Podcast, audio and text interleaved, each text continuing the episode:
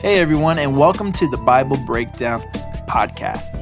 In this podcast, we will be breaking down the Bible one chapter a day. Whether you are a new believer or have been following Christ for a while, we believe that you will learn something new and fresh every single day.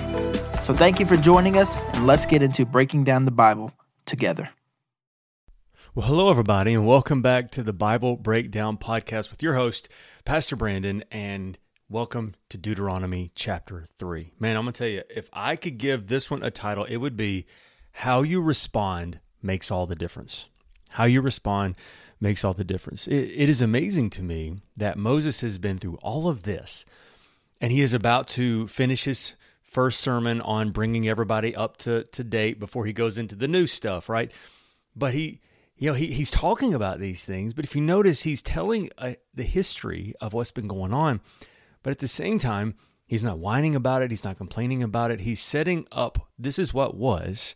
Now, this is what we're going to do. I think that's a wonderful lesson for all of us. But we'll get into that in just a moment. As always, if you like what we're doing here, make sure that if you're watching this on YouTube, you like, share, and subscribe, do all those wonderful things. It really does help us. It doesn't cost you anything to subscribe to the YouTube channel, but it helps us kind of get this idea out there of just rallying around reading God's word together. If you are listening to this as the podcast, you're my favorites. and when you send us a five star review and comment, it does the same thing. It helps us get into the algorithms and all the good things that I don't care anything about, but it does help us get that message out there that, hey, man, there's some people who are reading God's word every day, rallying around this, and just enjoying reading God's word every day. Okay. Well, I really love this idea of really how you respond makes all the difference. And I want to set us up before we get into this. You kind of realize what's going on, and that is, don't forget that the Greek word for de- is Deuteronomy. It is Greek word that means second law. So in the book of Exodus, you know, we had the nation of Israel gets out of Egyptian bondage. They see, you know, the Red Sea parted, and then they go to Mount Sinai and they get the, the law. It's amazing. It's awesome. Well, now they get the law, all the good things, and also while they are there, they uh, get the information on how to worship the Lord. That's where we get the book of Leviticus from. So, Exodus, Leviticus, and then the beginning of Deuter- uh, Numbers, they start heading toward the promised land. It's going to be awesome. It's going to be amazing. Then all kinds of bad things happen, and they end up spending 40 years wandering in the wilderness until that original generation dies off. Everyone who is 20 and older doesn't make it. Well, now all of those kids have grown up and they're adults, and they're about to finally take over and go into that promised land like they were supposed to. It's going to be amazing. It's going to be awesome. But Moses one of the greatest leaders in the history of the world. Do you realize that the three major religions of the world, Islam, Judaism, and Christianity, all three of them, they they really only agree about like one thing. Maybe two or three, I don't know, but but really one thing, and that is Moses was awesome. I mean, it is amazing. One of the greatest leaders in history is getting ready to die. And this is a writing down of his last sermons where he is cheering on the next generation. He's saying, I can't go into the promised land. I made some mistakes. I'm telling you about my mistakes. I can't go. But I can send you and I can pass on what I know to you so that you can do better than me. And he'll say, like if if if we were to take all of his sermon and put it into two words, it would be trust and obey. Trust the Lord, obey what he says, and he's going to do great things in your life. And that's what he's doing in this chapter today is he is finishing up the past so he can get to the current moment. And then starting tomorrow, he is going to say, "Okay, now here we are."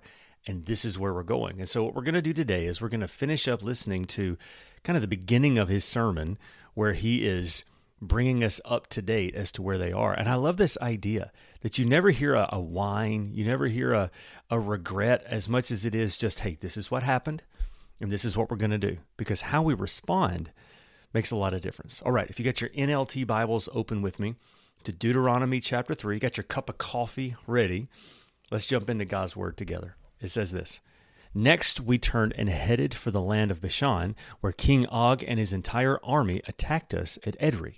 But the Lord told me, Do not be afraid of them, for I have given you victory over Og and his entire army, and I will give you all his land. Treat him just as you treated King Sihon of the um, Amorites, who ruled in Heshbon. So the Lord our God handed King Og over all his people over to us, and we killed them all. Not a single person survived. We conquered all 60 of his towns and the entire Argob region in his kingdom of Bashan. Not a single town escaped our conquest. These towns were all fortified with high walls of barred gates. We also took many unwalled villages at the same time.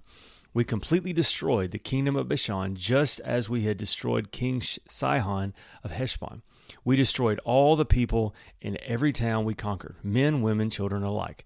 But we kept all the livestock for ourselves and took plunder from all the towns. We, so we took the land of the two Amorite kings east of the Jordan River, all the way from the Arnon Gorge to Mount Hermon.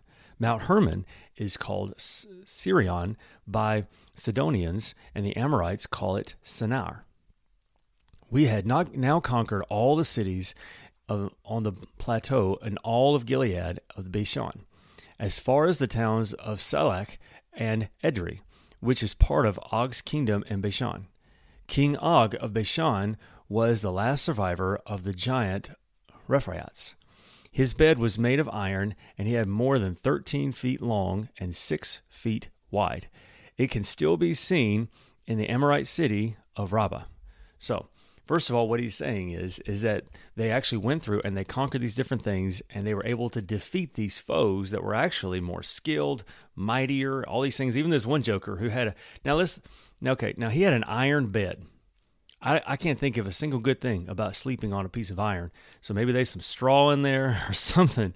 But I know that's not the point. The point is that it was 13 feet long and six feet wide. That is a long bed. That's a tall guy with an iron bed. So he not only was he, I don't know, 12 feet tall, but he had a bad back because of the iron bed. But the point was, is that they went through and they were able to conquer some of these areas on the east side of the Jordan, preparing for their march across the Jordan into the promised land. All right, verse 12. When he took possession of this land, I gave to, to the tribes of Reuben and Gad the territory beyond the Aroer, along with the Arnon Gorge, plus half of the hill country of Gilead with its towns. Then I gave the rest of Gilead and all of Bashan, Og's former kingdom, to the half tribe of Manasseh. This entire Argob region of Bashan used to be known as the land of the Rephaites. Jair, a leader from the tribe of Manasseh, conquered the whole Argob region in Bashan, all the way to the border of the Geshurites and the Maacathites. Jair renamed this region after himself, calling it the town of Jair, which is still known till today. I gave Gilead to the clan of Machir, but I also gave part of Gilead to the tribes of Reuben and Gad. The area I gave them extended from the middle of the Arnon Gorge in the south of the Jabbok River on the Amorites' frontier. They also received the Jordan Valley and all the way to the Sea of Galilee down to the Dead Sea, with the Jordan River serving as the western boundary to the east were the slopes of Pisgah. Pause. So, isn't it interesting that this is now roughly 2,000 years before Jesus is going to be born? And he is dividing up the land where eventually Jesus is going to walk. He is going to heal people. He is going to call disciples. He's going to be crucified. He's going to be risen again. And 2,000 years earlier, they are dividing this land. And it is just amazing to think about like, no idea. They would have no idea how precious and amazing this land was one day going to be because the literal Son of God was going to walk on it. All right, verse 18. At this time, I gave this command to the tribes that would live east of the Jordan. Although the Lord your God has given you this land as your property, all your fighting men must cross the Jordan ahead of your Israelites' relatives, armed and ready to assist them. Your wives, children, and numerous livestock, however, may stay behind in the towns I have given you. When the Lord has given security to the rest of the Israelites, as he is to you, and when you occupy the land the Lord your God is giving them across the Jordan River, then you may return to the land I have given you. And at that time I gave Joshua this charge You have seen for yourself everything the Lord your God has done to these two kings. He will do the same to all the kingdoms on the west side of the Jordan. Do not be afraid of the nations there, for the Lord your God will fight for you. At this time, I'm pleading with the Lord and said, O sovereign Lord, you have only begun to show your greatness and the strength of your hand to me, your servant. Is there any God in earth or on in heaven or on earth who can perform such great and mighty deeds as you do? Please let me cross over the Jordan to see the wonderful land on the other side, the beautiful hill country and the Lebanon mountains. But the Lord was angry with me because of you. little little passive aggressive there, right? He would not listen to me. That's enough, he declared. Speak of it no more. But go up to Pisgah Peak and look over the land in every direction. Take a good look, but you may not cross the Jordan River. Instead, commission Joshua and encourage and strengthen him, for he will lead the people across the Jordan. He will give them all the land you now see before you as their possession. So we stayed in the valley near Beth Peor. Isn't that amazing? It is amazing that also Moses is being honest. He's saying, when I realized what it was going to be, I wanted to go so bad. I really wanted to see the end of this journey, but I sinned. I messed up. God, you know, gave me his justice, and I went back and I begged him one more time, and he said, No, no, no, don't do it. Let it go. Let it go. But I'll let you go and I'll let you see it from a distance, which is more than he deserved. But God said, Instead, this is what I want you to do. I want you to go and encourage the next generation. And you know how he keeps saying over and over again, you're going to hear this as we continue. He keeps on saying, Do not be afraid. The Lord is with you. Do not be afraid. The Lord is with you. It's amazing to realize that this is this Moses is the same one who stood in front of Pharaoh when the only person he really had backing him was his brother Aaron. And as we know, Aaron was kind of a shaky guy from time to time.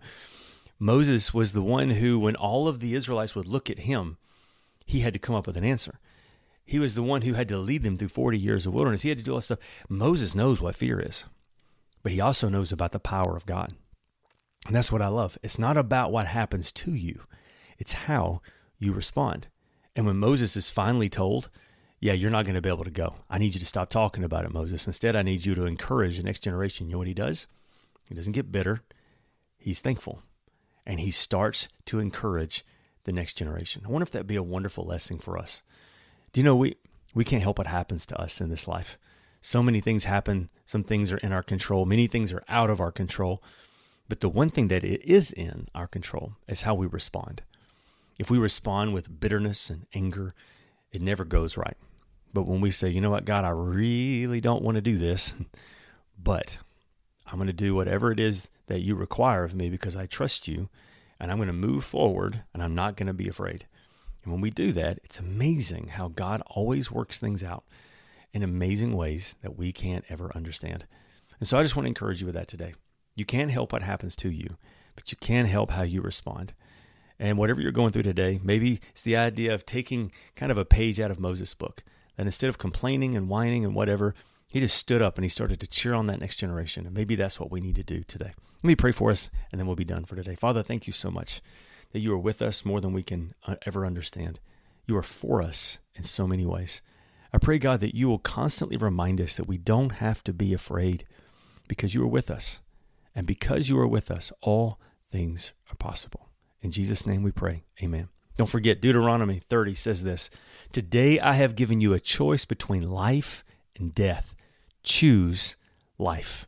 You can make this choice by loving the Lord your God, obeying Him, and committing yourself firmly to Him. Today, my prayer is that you will choose life and you'll realize that you are more loved than you can imagine. I'll see you tomorrow for Deuteronomy chapter 4.